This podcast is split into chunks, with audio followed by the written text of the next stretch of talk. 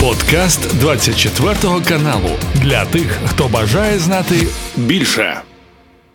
ВСУ минуснули 9 российских вертолетов и Z-военкоры. Теперь вот в один голос кричат об атакамсах. Подтверждает это и американское издание Wall Street Journal. В Украине начался отопительный сезон, и Россия после достаточно устрашающей паузы буквально сегодня-завтра может устроить масштабную ракетную атаку на украинскую энергетику, чтобы устроить в Украине блэкауты. Ну а тем временем Россия не прекращает местные штурмы Авдеевки под Донецком. План окружения там украинской армии, похоже, кружит головы российским э, генералам. Обо всем этом на стриме в Ютубе 24-го говорим с военным экспертом Романом Светаном. Пане Романе, рад вас приветствовать. Слава Украине! Героям слава, бажаю здоровья. Пан Романе, э, среди российских Z-военкоров вот буквально в эти минуты настоящая истерика. Они кричат, что это, мол, американские атакамсы прилетели в Бердянский Луганск. Мол, именно эти кассетные ракеты накрыли тамошние аэродромы и за раз уничтожили сразу 9 российских вертолетов.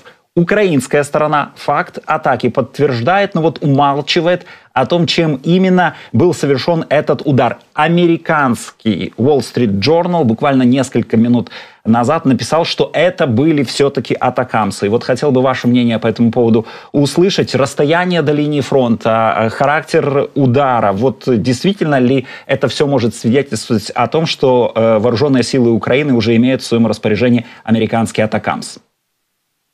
Э, те э, фото в пабликах российских, которые они сейчас, э, по крайней мере, печатают, остатков, остатков ракеты и остатков суббоеприпасов М-74. Это такие суббоеприпасы, маленькие бомбочки, которых 950 штук в одной ракете М-39 «Атакамс». 950 суббоеприпасов М-74 Дальность ракеты 140-165 километров в зависимости от модификаций.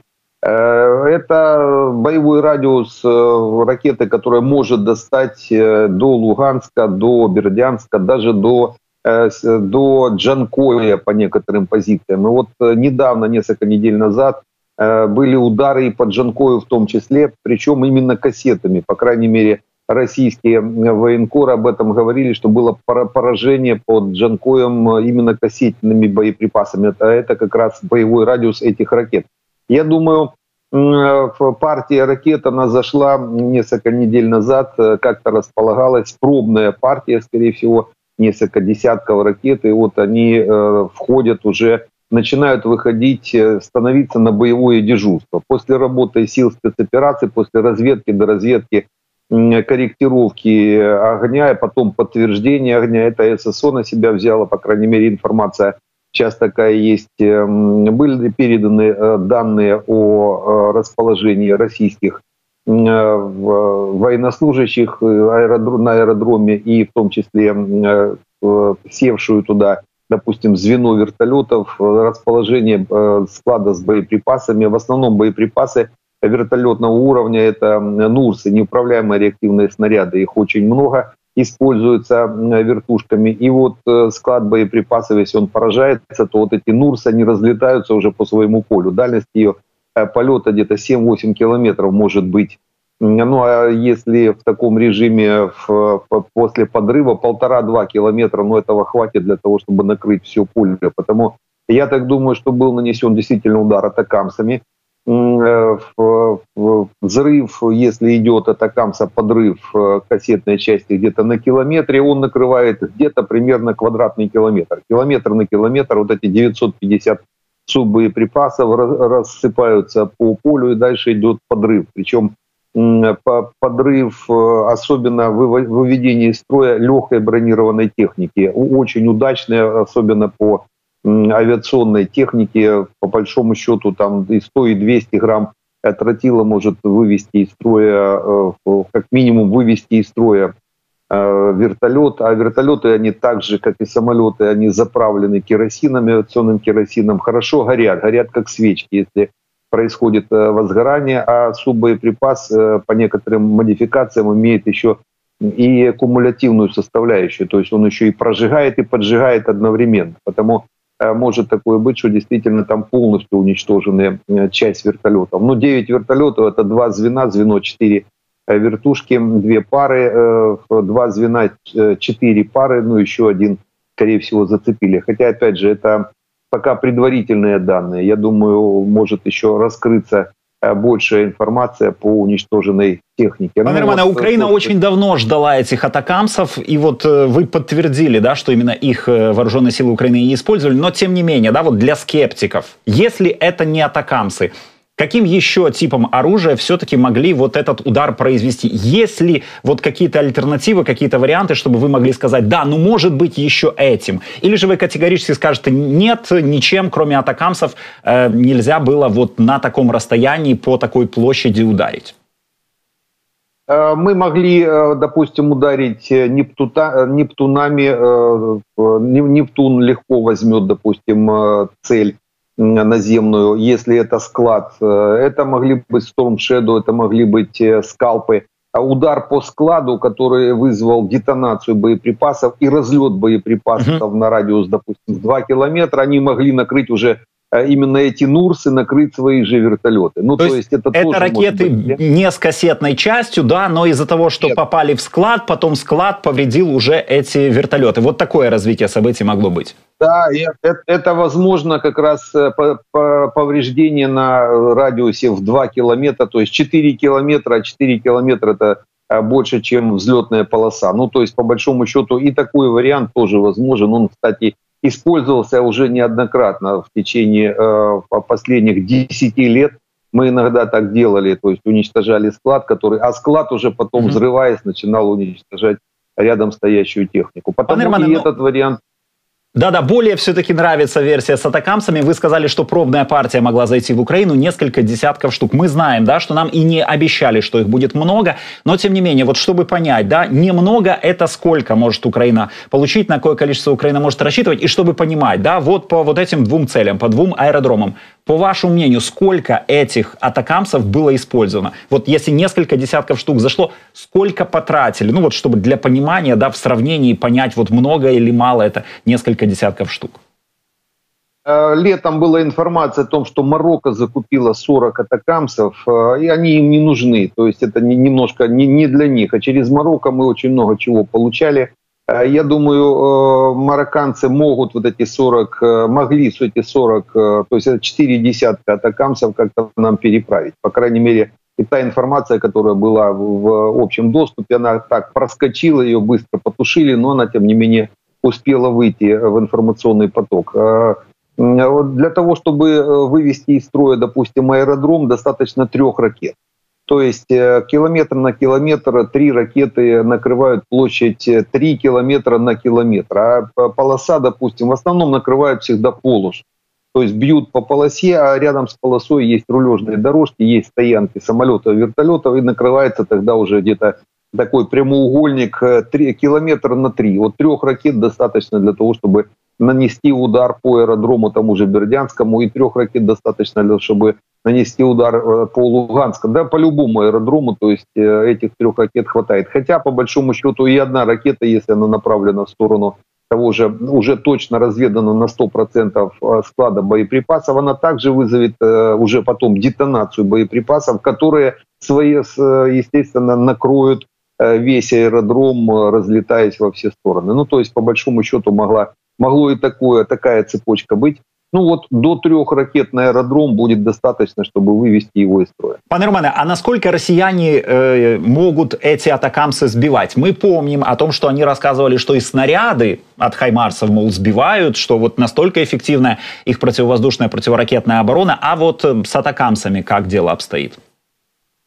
Атакамс это баллистическая ракета, причем псевдобаллист. Она э, скользит, ерзает по, по траектории. Сложно на нее отреагирует ПВО, ну то есть э, то, точно ее заметит противовоздушная оборона, отреагируют ракеты, но вот выйти в точку встречи могут э, просто не попасть в нее, потому что э, псевдобаллистическая траектория, это значит э, ракета на завершающем участке траектории может изменять траекторию, скользя по ней, то есть ерзая э, во все стороны, идя в какую-то точку, а Э, система, которая э, противовоздушная, то есть зенитно-ракетная комплекса, система, которая рассчитывает точку встречи, она ее рассчитывает по начальной траектории, ту, которую видит, и отправляет противоракету в ту точку, которую рассчитала, в которой должна быть ракета, летящая по баллистической траектории. А если ракета ерзает и это скользит по баллистической траектории, то эта точка встречи, э, она в стороне от реальной траектории ракеты, она может просто уходить от противоракеты. Потому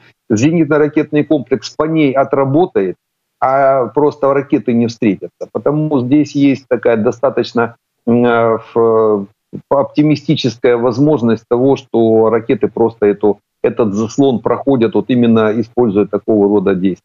То есть будем надеяться, что все-таки одна ракета Атакамс это одна цель. Но помогите понять, вот вы сказали, да, что аэродромы, правильно ли я понимаю, идеальная цель для такой ракеты с кассетной боевой частью. Э, вы сказали легкая бронетехника, то есть, ну, в продолжении, да, э, ваших размышлений, правильно ли я понимаю, что топливные склады также идеальны, да, э, скопление живой силы идеальны для этой ракеты? Ну, по большому счету, э, любую броню где-то до 5 э, сантиметров, до 50 миллиметров она прожигает и пробивает. А и броня или, допустим, э, любого такого уровня укрытия, та, та же бочка с авиационным топливом, те, но самолеты, вертолеты это вообще легкая цель, его можно, там же дюралюминий, его можно просто отверткой проковырять, не говоря уже о том, что упадет рядом э, взрывчатое вещество и повредит. А повредить самолет и вертолет очень легко. Дело в том, что с повреждением никто в воздух его не выпустит. Пока полностью самолет или вертолет не переберут, не все не заменят, он должен пройти определенные испытания после ремонтные, после э, течи э, техника эксплуатационной части или, или ремонтного завода. То есть целый процесс. Там даже если Э, одна, допустим, э, какой-то из боеприпасов попадает, взрывается рядом, уже будут этот самолет выводить из строя, и он не будет выполнять боевую задачу. То есть вот э, именно эти ракеты, они очень хороши для выполнения задач уничтожения авиационной техники на аэродромах. Дальность, ну ладно, вот ракета М-39, дальность 165, а ракета М-39И1, дальность 300 километров, ту, которую мы всегда просили. Вот угу. дальность 300 километров может вынести все аэродромы в радиусе 300 километров. А это уже большие проблемы. Для самолета еще не очень большие, ну полчаса подлетного времени, допустим. А вот уже для вертолета довольно-таки серьезные проблемы. Им надо уже будет э, где-то э, искать площадку подскока. То есть эти такие это, это уже именно для армейской авиации создает проблемы даже просто ракета с дальностью 300 километров.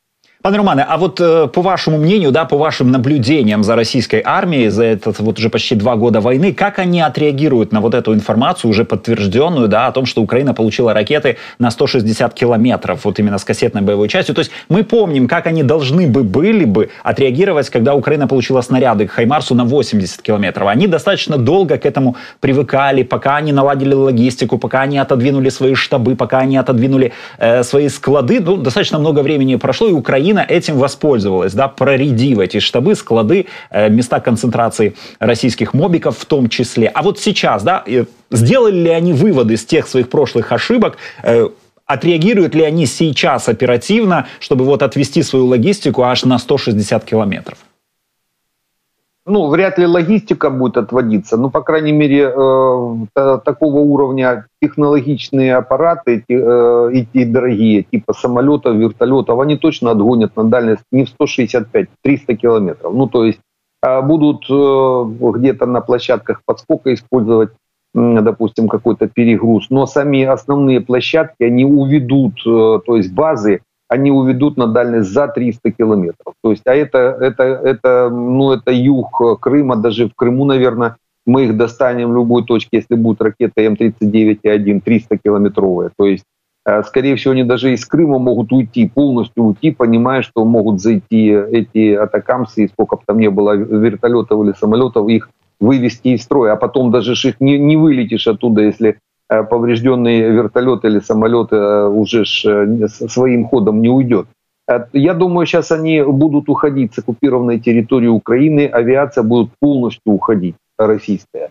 С Крыма в основном, потому что именно аэродромы для самолетов, они используют только крымские. А вот аэродромы на, на оккупированной части материковой Украины, они используют и для вертолетов. То есть это и Мариупольский, Мелитопольский, Бердянский аэропорта, тот же Луганский. Есть еще несколько площадок на той же Азовстали. в районе Мариуполя они используют площадку для вертушек. То есть это все будут убирать, убирать даже, может быть, за э, тот же в Таганрогский залив, в Ейск, ну то есть туда, подальше на российскую территорию. У них достаточное количество аэродромов э, в Ростовской, Воронежской, Белгородской, э, Курской и Брянской областях. Это области, которые граничат э, с Украиной. Там, в принципе, на глубину в 300 километров они могут перебрасывать технику. Но это увеличит время, подлетное время и Э, самолетов и вертолетов и уменьшит время для работы на линии боевого соприкосновения. Мы их отгоним от линии фронта. Это как раз задача вот этих атакамсов. Э, дело в том, что ни одна ракета не кассетная, она не может нанести большого вреда для самолетов и вертолетов на аэродроме, которые рассредоточены. Вот вы представьте, допустим, эскадрилья там 12 бортов, рассредоточена на, э, вдоль полосы в 3 километра. То есть э, попасть, ну, можно попасть по одному вертолету, а все остальные будут выполнять боевую задачу. А вот кассетный боеприпас, он накрывает площадь. Три ракеты накрывают э, всю полосу и рядом стоящие постройки, и в том числе Э, самолеты и вертолеты, в чем бы они там ни были. То есть, по ну, большому Вы ведете счету, к тому, что не стоит расстраиваться, вот потому что есть пессимисты, да, которые говорят сейчас, да, мол, это всего лишь на 160 километров, это всего лишь с боевой частью, вот дайте нам на 300, дайте нам со сколочно-фугасной, чтобы мы по Крымскому мосту могли ударить, а что толку с, это, с, с этого типа ракеты? Вот вы рассказываете, что все как раз наоборот, что они идеальны по этих целях. Ну, конечно, а так дело в том, что даже по мосту, ну вот смотрите, если э, одна, потом вторая, потом третья ракета будет заходить на съезд Керченского моста э, по, по военным объектам, вычислили, что идет поезд э, с топливом или с боев, э, бо, бо, боеприпасами, на съезде с моста заходит ракета, накрывает километр площади, однозначно подожжет этот поезд. Ну, то есть э, загорится и будет гореть синим пламенем. Да, даже просто попав по поезду, уже вынесет э, Керченский э, пролет, то есть пролет Керченского моста, это точно. А россияне, понимая, что в любой момент может прилететь ракета, они перестанут по нему просто есть.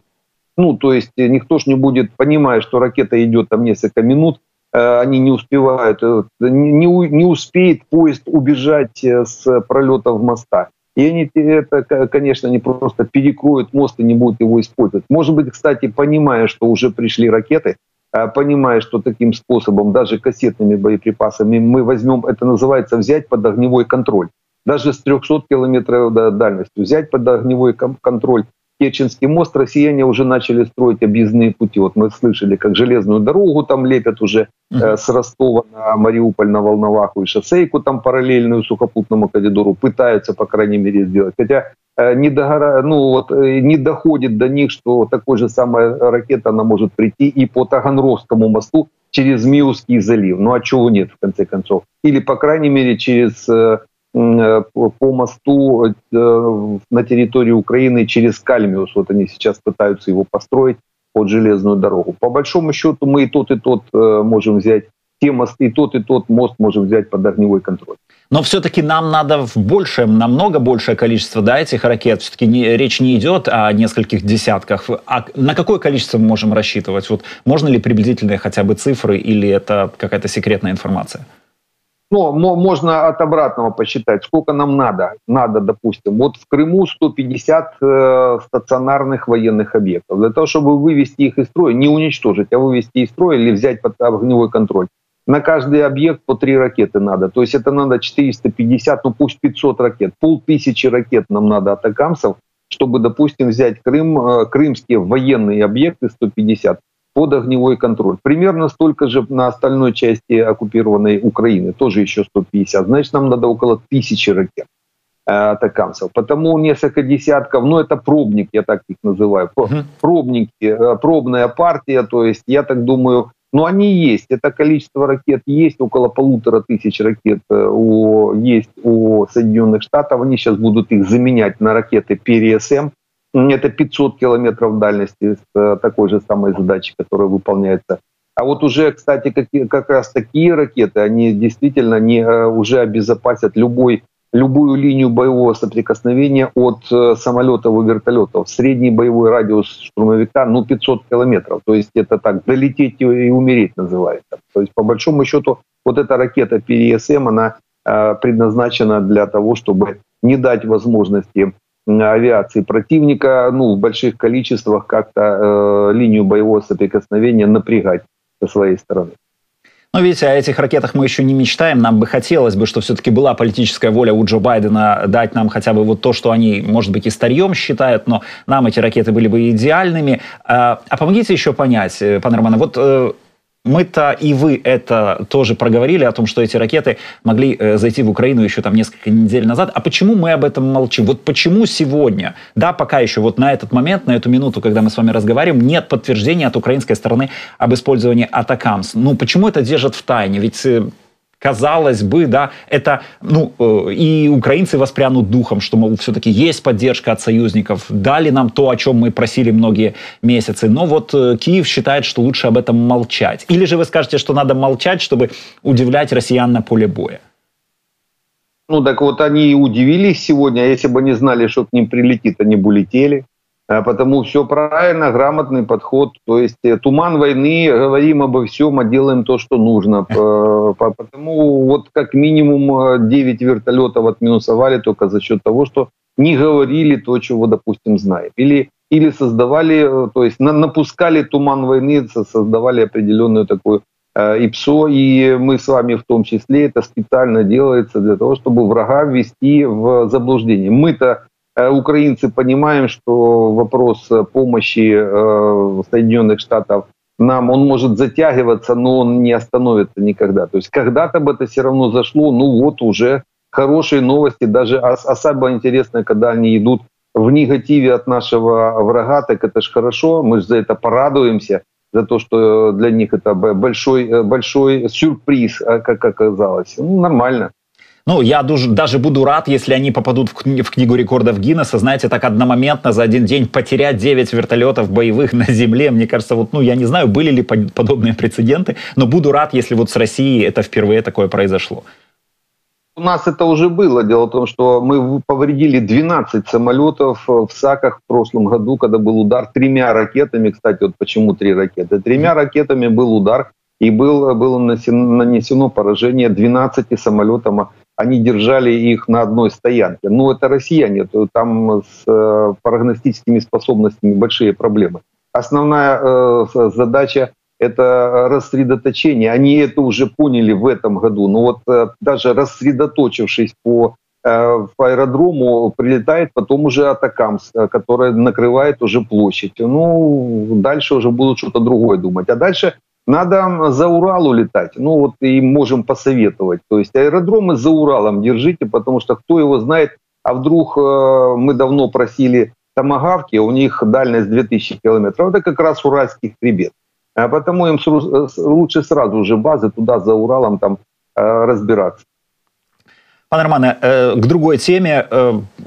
15 э, дней не было воздушных тревог в Киеве. Вот сирена прозвучала буквально несколько минут э, назад, как мы начали с вами разговор, уже был отбой тревоги. И знаем, что с 21 сентября не использовали россияне свои стратегические бомбардировщики. Вот уже почти месяц да, их они не используют. И есть опасения о том, что они готовятся к тому, чтобы ударить по украинской энергетике, мол, ждут они похолодания, ждут они начала отопительного сезона. И вот все это в Украине уже есть. И похолодание, и начало отопительного сезона. И похоже, что вот этот месяц они свои стратегии то ли ремонтировали, то ли модернизировали, то ли давали своим пилотам отдохнуть. И вот по вашему мнению, насколько обоснованы эти опасения, что буквально сегодня, завтра, послезавтра вот будет этот масштабный удар, что они поднимут все свои тушки, какие у них там есть, загрузят их по максимуму. И, кстати, насколько это возможно, да, в кассету сразу 8 этих э, Х-101 зарядить, и чтобы вот все, что у них было, одномоментно с Каспия в сторону Украины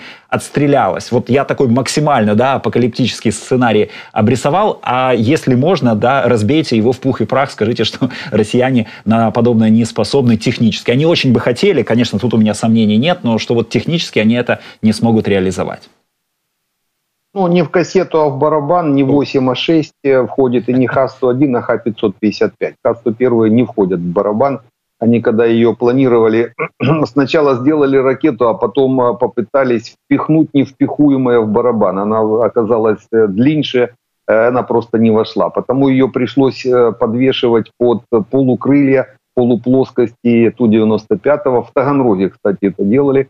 Там завод, ну, он уже не совсем работает после некоторых ударов в ту сторону. Там, по-моему, летали С-200. Э, было дело. И э, они повесили на каждое полукрыло, попытались повесить по 4 ракеты, два пилона по 2 ракеты. Э, вот 8, 8 ракет Х-101 Ту-95 может нести и 6 ракет в барабане Х-55, Х-555. В Ту-160 там два таких барабана по, по 6 ракет. То есть он 12 ракет может нести. Ну, Ту-160 они не используют, э, а вот он слишком дорого стоит полет, э, то есть э, это очень большая проблема поднять Ту-160. А Ту-95 попроще, по крайней мере. И они могут в последнее время, с самого начала они сбрасывали по 8 ракет, потом, скорее всего, каждый самолет, потом по Х-101. Потом у них, скорее всего, начались большие проблемы с, конструк... с конструкционными Э, с конструкциями крыла, и, э, скорее всего, они из-за этого уменьшили количество ракет Х-101 на одном самолете. Потом до четырех дошли, потом по две э, начали носить, по две сбрасывать, и не более того. Ну а с 555-х могут, конечно, зарядить полный барабан, то есть 6 ракет и сбросить. Максимум, сколько они могут поднять, ну, 15-20 самолетов, в принципе, поднять могут. 15-20 самолетов. Э, волнами, то есть сразу, ну, они могут поднять, но волны, волны будут где-то самолетов пусть по 10 э, в, э, в сбросе. Но общее количество ракет может доходить, если во всех волнах, ну, до 50, до полусотни ракет. Вот типа Х-101, Х-555 они могут с помощью стратегов сразу организовать и сбросить. Над Каспием. В основном сбрасывают над Каспием, потому что часть ракет не запускается, двигатели не запускаются, и ракета ухает э, в э, Каспийское море. Там их уже кладбище целое, этих и Х-101, и 555-х. Нерпы, кстати, там практически все вымерли из-за этого, потому что топливо довольно-таки токсичное, потому есть проблемы. Но это их проблема российская, пусть разбираются. А вот, э, допустим, еще они могут где-то около три, три десятка ракет калибров отправить. Это уже морского и подводного старта, то есть надводного подводного старта. То есть общее количество ракет, я думаю, 70-80 одновременно они могут как-то организовать. Вопрос целесообразности такого, такого действия. Дело в том, что большое количество э, ракет в прошлом году, почему россияне использовали, для того, чтобы присытить коэффициент Э, вернее, превысить коэффициент пресыщения. Есть такой коэффициент, э, когда э, система ПВО может сопровождать и выполнять, ну, сбивать определенное количество ракет. Вот, допустим, коэффициент в прошлом году, я помню, был по 50-60. То есть мы 50-60 ракет сбивали и в 100 ракетной атаке, в 120 ракетной атаке. Вот есть, есть этот момент граничный, пока mm-hmm Э, работает зенитно-ракетный комплекс, отстреливает ракеты, там есть время на перезаряжание, это тоже есть такая беда, была, по крайней мере, такая беда, беда, пока наши специалисты от этого, кстати, до сих пор не могут отойти от э, восхищения наши э, партнеры, наши специалисты начали перезаряжать в момент работы самой системы. Ну, то есть э, система работает, а мы ее перезаряжаем. Такого нигде никто не видел, но тем не менее вот э, мы это можем делать, и у нас уже нет времени на перезаряжание по некоторым системам. То есть вот до такой степени в боевых условиях э, доходит мастерство наших зенитчиков. Но ведь пока а идет потом... перезарядка, невозможен пуск, потому что же выхлопом, правильно ли я понимаю, то есть все равно какая-то пауза есть с пусками тогда? А, не, он, он есть пауза. Вопрос в том, что пока полностью не отстреляется там 4 ракеты, никто никогда не перезаряжал. А, угу. а здесь это идет пуск, и мы тут же можем зарядить ракету до следующего пуска. Угу. Понятно, в момент перезаряжания это, это э, не работает, это пусковая, работает рядом расположенная. Угу. И вот в таком режиме э, в, взаимного, взаимной поддержки, дублирования, по крайней мере, но мы у нас постоянно, у нас нет уже такой проблемы, как коэффициент пресыщения. Вернее, она есть, только они его никогда уже не достигнут. Он уже улетел для россиян, и тогда нет смысла никакого создавать атаку, допустим, 100 ракет, 120 ракет. Теряется смысл. Э, я так думаю, что россияне этого и не будут делать, потому что, ну, сколько бы их ни летело, их все равно собьют, э, исходя из того, из того процента э, в каждой, каждого зенитно-ракетного комплекса показателей, которые он может уничтожать. Потому россияне в последнее время, вы же видите, они идут по, ну, тоже логично это с одной стороны, и с военной точки зрения правильно. То есть они вычисляют какие-то маршруты, они вычисляют, пытаются вычислить расположение зенитно-ракетных комплексов, то есть э, срисовать карту расположения ПВО э, нашего, пускают туда сначала шахеды по маршрутам, э, дальше определяют, причем на каждом шахеде сейчас у них стоит чуть ли не не, не с телефоном летит шахет, чтобы можно было определить по геолокации, где его сбили. Uh-huh. Ну, то есть они определяют примерные рубежи э, прохода или дохода, и дальше Э, уже начинают собирать э, новый, новый, э, новый маршрут под ракеты, и потом идут ракеты. И я не думаю, что будет там 70, 80 или еще сколько ракет. Нет смысла. То есть в этом нет никакого смысла. Если будут пытаться отработать, будут работать вот такими волнами где-то по 20-30 ракет, не более того. Э, ну, посмотрим. То есть э, россияне сейчас будут креативить, они будут пробовать, по крайней мере, ну, то есть э, пытаться. Опять же, если, если смотреть с точки зрения нанесения максимального ущерба, они тоже это прекрасно понимают, потому что сами северная страна максимальный ущерб наносится по ударам по теплоэнергосистемам. Это в морозы, причем такие глубокие морозы, которые достигают уже ну, промерзания почвы где-то несколько десятков э, сантиметров для того, чтобы можно было, э, допустим, нанести удар по какой-то станции и успеть потом э, разморозить трубы, которые разорвут, ну и так далее и тому подобное. То есть они это знают прекрасно.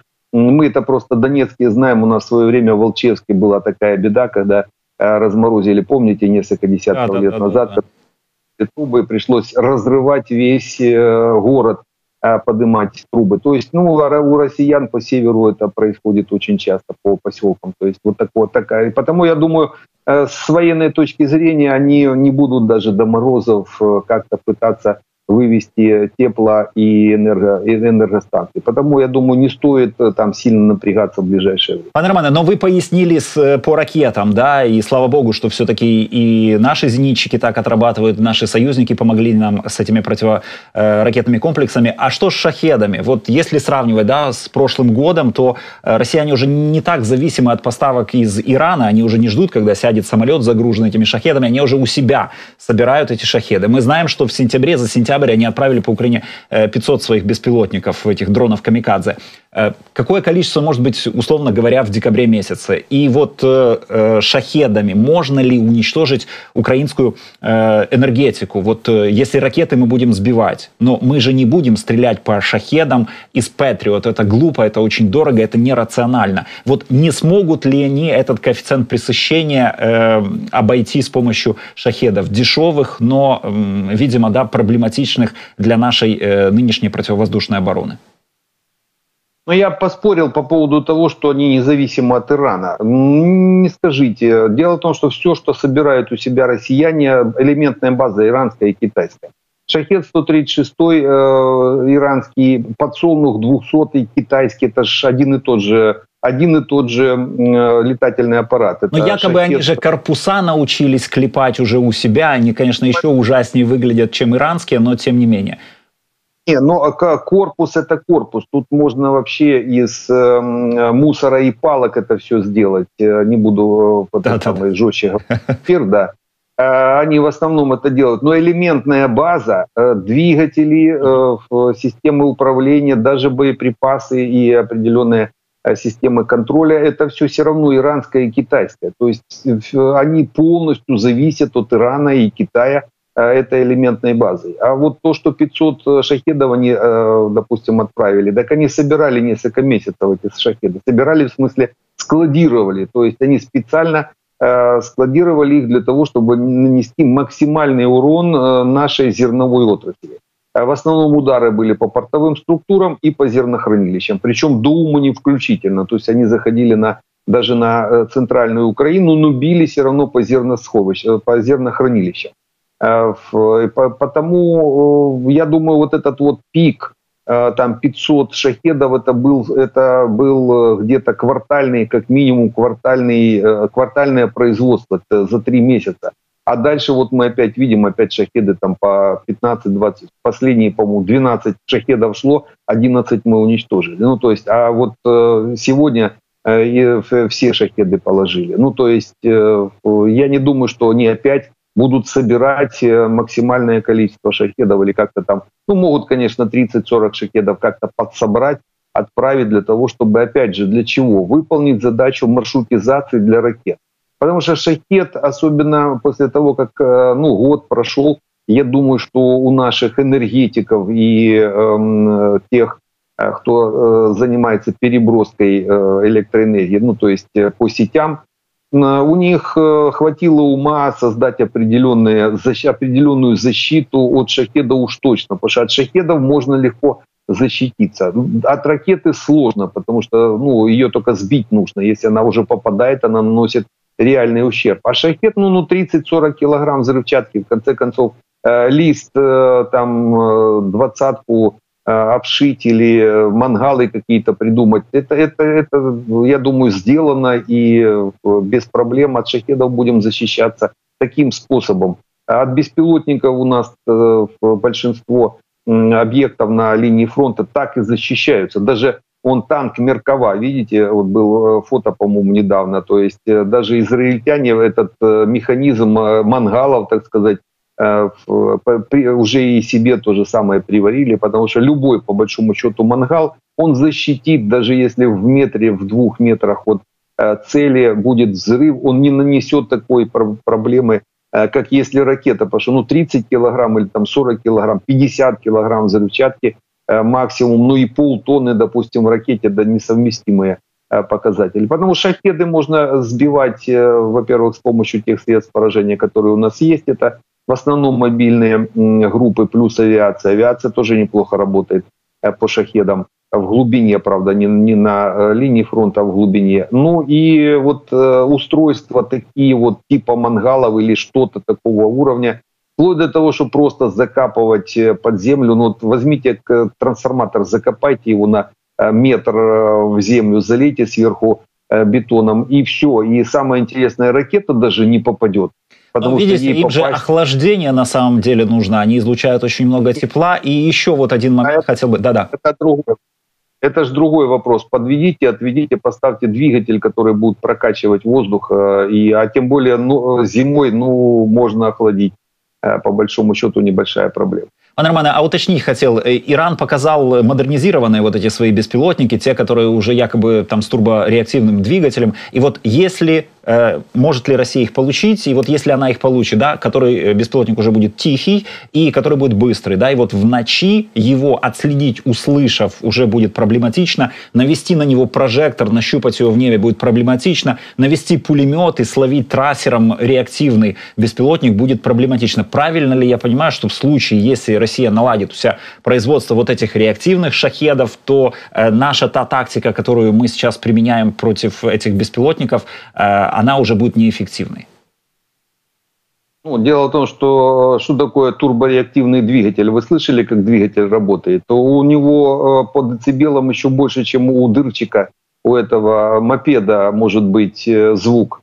Э, он просто на высоких частотах идет, он свистит. Это дырчит, а тот свистит. Вот и все. Ну, одним ухом слышите, слушайте, где дырчит, а вторым ухом слушайте, где свистит.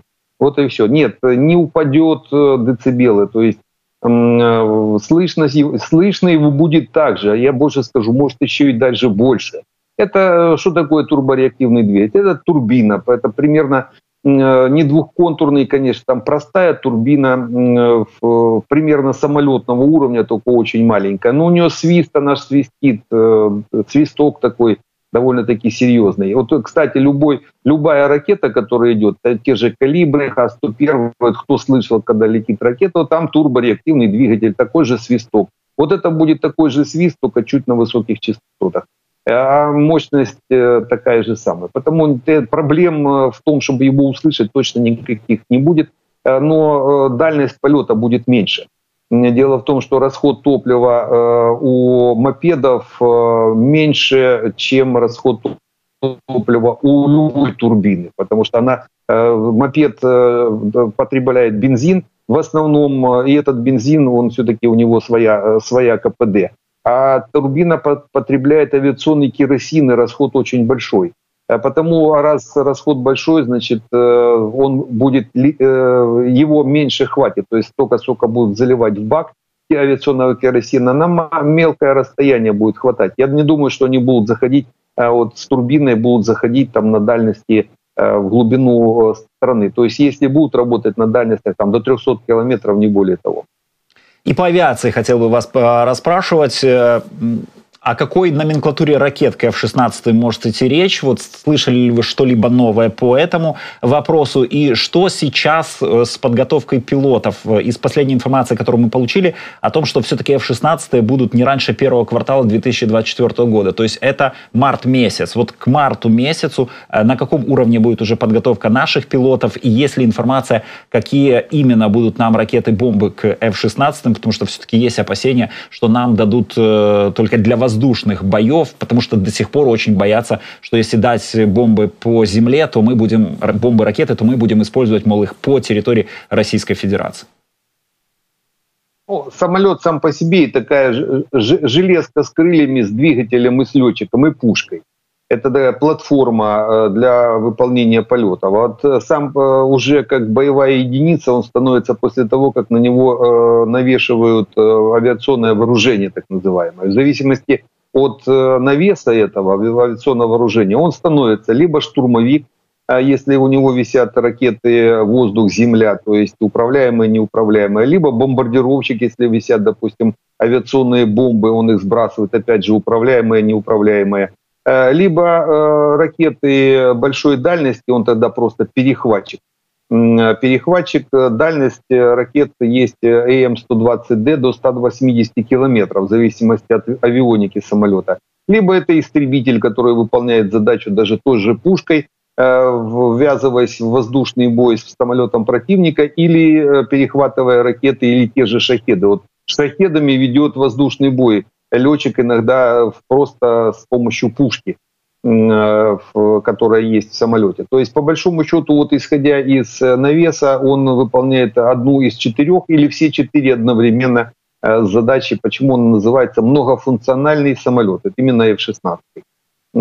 Подготовка летного состава уже идет по трем группам. Это минимум на разных этапах находятся эти группы, начиная от э, изучения английского языка технического, и уже некоторые приступили э, к тренажерным, по крайней мере, занятиям. По, на тренажерах в ближайшую неделю есть информация, она в информационном поле это уже появилась, в ближайшую неделю уже будут летный состав начинать полеты уже с инструкторами, то есть на самолетах на F-16. Э, согласно, согласно курсу боевой подготовки, КБП. Переучивание летчиков происходит в течение там, ну, до 20 полетов. Надо э, летчику для того, чтобы вылететь уже, вылететь уже самому на новой, новой технике. До 20 полетов. Вот это у нас есть такой КБП, так называемый, курс боевой подготовки. 20 э, полетов, их можно провести в 3-4 смены. То есть 3-4 смены проводятся в, ну, в неделю-полторы. По большому счету мы уже можем э, в начале декабря Э, э, слышать, получить информацию о том, что летный состав начал сам, сами начали полеты на э, боевых F-16. Это что значит полет? Это взлет, посадка, полет по кругу, ну то есть залетел по кругу, сел, конвейер, тут же двигатели включил, опять ушел, и опять взлетел. То есть отработка посадки, взлета, полета там по маршруту легких, вернее простых видов полетов. А дальше в течение месяца будет переподготовка на уже сложные виды, виды полетов, а потом и на полеты по боевой подготовке. То есть я думаю, где-то уже на конец, э, конец э, декабря, а конец декабря, начало января у нас уже летный состав будет э, готов выполнять боевые задачи. А вот уже передача самолетов, она действительно может затянуться, затянуться там на несколько месяцев до того же марта. Посмотрим, как это все будет происходить, потому что ну, ни один Ни один самолет сам передавал, принимал и переучивал целый полк. Просто знаю, как это все происходит. По большому счету, в марте мы можем иметь все самолеты, которые нам могут передать, там до полусотни штук. И у нас будет готов летный состав выполнять на этих самолетах полеты на все виды летной подготовки во всех метеоусловиях. А практически все летчики первого-второго класса, у них допуски э, есть, э, им надо просто переучиться, им не надо целую программу, допустим, проводить, а программу переучивания. Это сжатая программа, которая э, возможно уже после того, как летчик научился летать сам, ну, взлет, посадка как, как минимум. А то вооружение, которое нам могут передать, будет зависеть от э, политической воли Э, наших партнеров. Э, то есть, по большому счету, мы можем получить ракетное вооружение, ракеты типа э, ЭМ-120Д с дальностью 180 километров. Но это если у нас будут самолеты где-то последних модификаций, где-то модификации 50-52, модификации 62 или 70-72 плюс. Там авионика стоит для того, чтобы эти ракеты можно было использовать. Потому что ракета же без локатора на самолете, она не получит целеуказания. А те, те, по крайней мере, на данный момент та информация, которая есть, нам будут передавать э, первые модификации самолетов, э, то там ракета где-то до 100-120 километров. То есть это тоже ракета АМ-120, только с э, дальностью 100-120 километров. Но это достаточно для того, чтобы перехватывать, во-первых, ракеты на территории России, там их отминусовывать, Э, и это достаточно для того, чтобы э, отогнать вертолеты от э, линии боевого соприкосновения, самолеты российские в том числе, те, которые сбрасывают кабы. Каб сбрасывается с дальности 50-60 километров от линии фронта, а с ракетой с дальностью 100-120 километров они просто не подойдут. То есть вот самолеты будут выполнять эту задачу. Даже если только дадут ракеты воздух-воздух. Но я не думаю, дело в том, что если уже дают эти ракеты на дальность за сотню километров воздух-воздух, так э, какая проблема дать э, просто вооружение для выполнения боевой задачи на линии фронта? Те же авиабомбы свободно падающие или управляемые, те же ракеты воздух-земля. Ну, у них у всех дальность небольшая, по большому счету. Основные ракеты Hellfire, ну, 10-12 километров. То есть это э, для работы по, в режиме штурмовика по наземным целям, по танкам противника. То есть по большому счету, я думаю, мы получим весь спектр э, вот такого армейского оборудования. Это точно вооружение авиационного. Получим дальние ракеты. Ну а уже передача ракет типа скалпов, атакамсов, э, скалпов, извините, Storm и Таурусов будет зависеть от политической воли. Ну, скалпы и Storm у нас и так уже есть. Таурусы здесь под вопросом немцы, может быть, все-таки почешутся. Но э, джасмы есть такие э, э, ракеты крылатые, они до тысячи километров. Здесь будет все зависит от Байдена. Но опять же, тысячи километров это куда? Это за Москву. Э, это ж не по Крыму. Потому я думаю, вопросы вот как раз по крылатым ракетам э, воздух-земля, здесь будут вопросы уже подниматься чисто в, в таком контексте, чтобы мы, их, мы ими действительно не били по России. Ну, тут вы абсолютно правы, что ракеты воздух-воздух, чтобы отогнать российские вот эти э, самолеты, которые сбрасывают э, управляемые авиационные бомбы, это очень большая проблема и на линии фронта, и э, при граничных населенных пунктах они позволяют себе россияне бить и по э, такой инфраструктуре, поэтому нам очень нужно это оружие. Будем надеяться, что все-таки не будут наши союзники с этим затягивать. Напоследок хотел бы вас спросить, поделитесь, пожалуйста, своей оценкой того, что сейчас происходит в Авдеевке. Почему так? Почему именно про Авдеевку сейчас спрашиваю? Потому что вот с 10 числа, да, россияне очень активно атакуют этот населенный пункт. Видимо, какой-то российский генерал, да, открыл наконец-то карту, увидел, насколько, казалось бы, это идеальный участок для того, чтобы там очередную э, себе, не звездочку, да, орден получить, что значит замкнуть э, этот котел, да, чтобы взять в окружение украинскую армию. Видимо, он отдал приказ вот э, реализовать свой э, гениальный задум, но, тем не менее, да, с 10 числа мы видим, что эти атаки, они-то несколько уменьшились сейчас, но все равно россияне продолжают вот эти местные штурмы идти. Э, почему они не останавливаются, даже видя, да, что они не могут этот свой план реализовать? Вот э, кто угодно дал эту команду, но только не военный генерал, потому что военный генерал прекрасно понимает, что выполнить такую задачу просто невозможно. Э, почему? Потому что Авдеевка 10 лет э, она э, выполняет эту задачу нашего форпоста в районе, в районе Донбасса. Это хороший укрепрайон. За 10 лет там забетонировано все, что только можно забетонировать. Плюс э, используется сейчас в качестве оборонного рубежа. Если э, Авдеевский Коксахим, а это примерно слепок той же Азовстали с подземными бункерами, там целый, целый подземный город. Технологические есть определенные моменты, связанные с э, производством кокса, э, потому это очень хороший укрепрайон, даже сам просто Коксахим.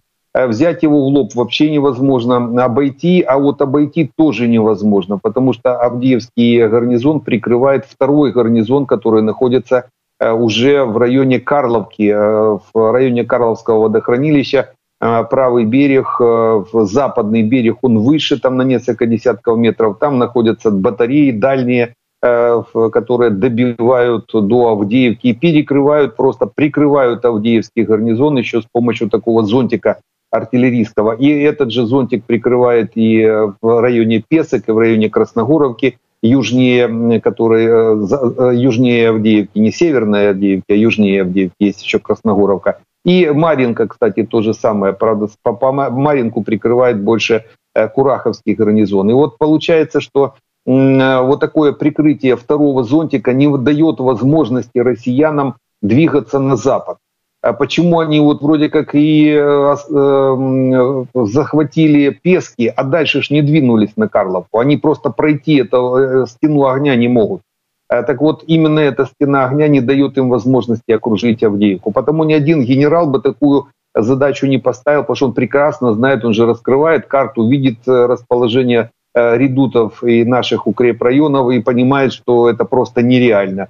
И почему они сильно-то и не лезли никогда на Авдеевку, понимая, что бесперспективность этой задачи. А вот, э, скорее всего, политик а Путин мог раскрыть карту и посмотреть мне и поставить задачу. Мне нужен котел. Мне нужен котел а-ля Дебальцевский котел для того, чтобы я мог его расторговать на каких-то ближайших каких-то политических э, тусовках или постараться заставить э, украинские военно-политическое руководство, украинские власти пойти на мирные э, Минск-3, потому что Минск-2 был заключен как раз вот под такую же задачу Дебальцевского котла. Тогда расторговывался Дебальцевский котел на подписание Минск-2. Вот Путину надо для Минск-3 остановить э, наступательные действия наших войск, ему надо котел. Вот первое, что ему в голову пришло, увидел вот э, уже практически по полуокружения э, Авдеевки и сказал, давайте-ка замкнем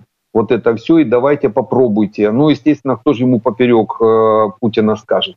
Пошли убиваться, и вот мы видим, неделю убиваются, еще неделю будут убиваться, там где-то еще на неделю боезапаса осталось. А потом дальше уже будут принимать решения. Либо дальше убиваться, значит, еще подвезут, э, либо прекратят этот вопрос, скажут, товарищ Путин, ну не сложилось, не шмогла. Ну, примерно так э, могут э, доложить. Пане Романе, спасибо, что нашли время для разговора. Спасибо за вашу аналитику, за ваши ответы и пояснения. Военный эксперт Роман Світан. Це був подкаст для тих, хто бажає знати більше. Підписуйся на 24 канал у Spotify, Apple Podcast і Google Podcast.